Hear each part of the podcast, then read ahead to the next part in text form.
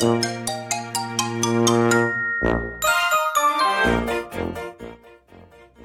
礼始めます。おはようございます。衆議院議員の川崎秀人です。今日も秀人の朝礼にようこそ。いやあのタイトル変わりました。前の放送もあの10分いってなかったんでもうあの変なプライドは捨ててタイトル変えました「えー、秀人の朝礼川崎秀人の朝礼」に変えました。はい。さてさて。今日はちょっと冒頭でお怒りモードの話をしますね。この間ですね、えー、参議院選挙の投票の、えー、監視に行ってくれた方からお話を伺ったんですけれどもどうもですね投票用紙に候補者のお名前を書いていただけるのはいいんですけどその横にですね安倍晋三元総理へのメッセージを書かれる方が多かったようです。えっと、今までありがとうとか悔しくて仕方ありませんとか自民党頑張れとかこれ全部無効票になりましたでねあのこれ書いた人を責めているんじゃなくて明らかに候補者の名前書いてあるんだから投票意思あるじゃないですか。それをその横にメッセージが書いてあるからという理由で無効にするって選挙の本質と合ってますかっていうね。どう思います？というかこれって何判断なの？誰判断なの？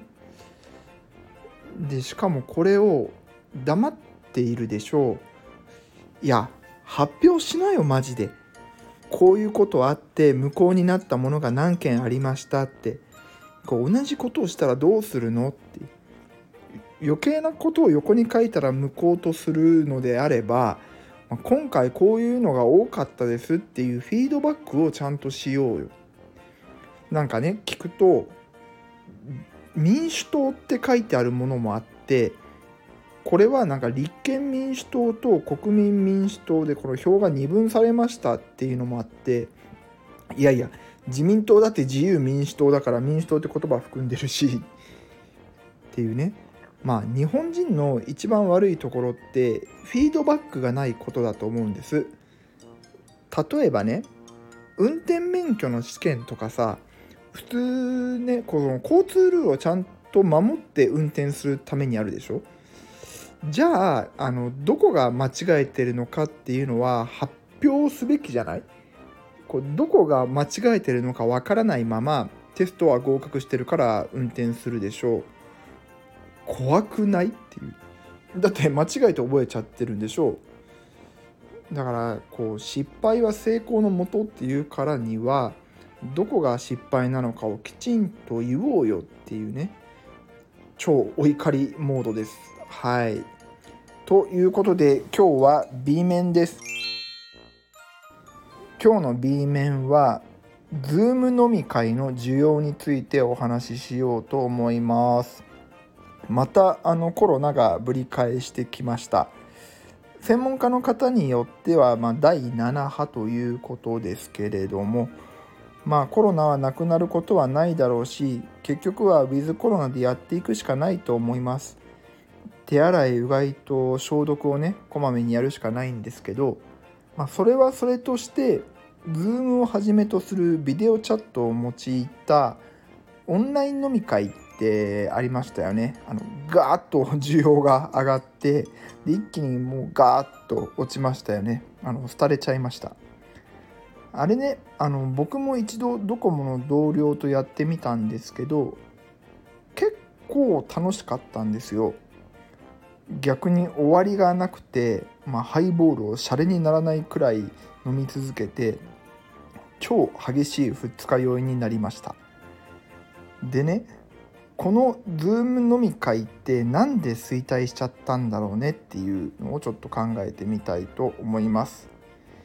いやだってさあのコロナはね今もあるしこうデルタからオミクロンに変わって BA.5 って形を変えてねあるわけだしまあ、もしかしたら今後ねコロナと違う疫病が出るかもしれないじゃないですか。ってなるとさこの Zoom 飲み会のスキルは持っておいた方がいいんじゃねっていうとなるとこう Zoom ならではを少しおさらいした方がいいよね。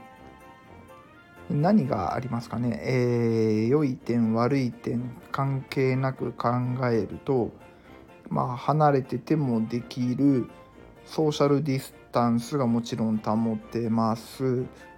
えー、自分の好きなものを飲んだり食べたりできるんでまあ、えー、コスパがいいうん悪い面としてまあ一人が話してる間は聞かなきゃいけない。で画面が小さい。あと自分の経験上終わり方が難しい。この他何があるかな。うん。あの皆さんぜひ Twitter とか Facebook でコメントください。まああのマイナスポイントを修正するっていうよりはそこを生かしたやり方を考えた方が面白いかなと思います。例えば、えーと、画面が小さいからスマホとかみんなタブレットとかで見てると思うんでそうするとまあちっちゃいんですけれどもちっちゃいから逆にいいことっていうのもなんかあるんじゃないかなと。なんかないかな。えー、うん。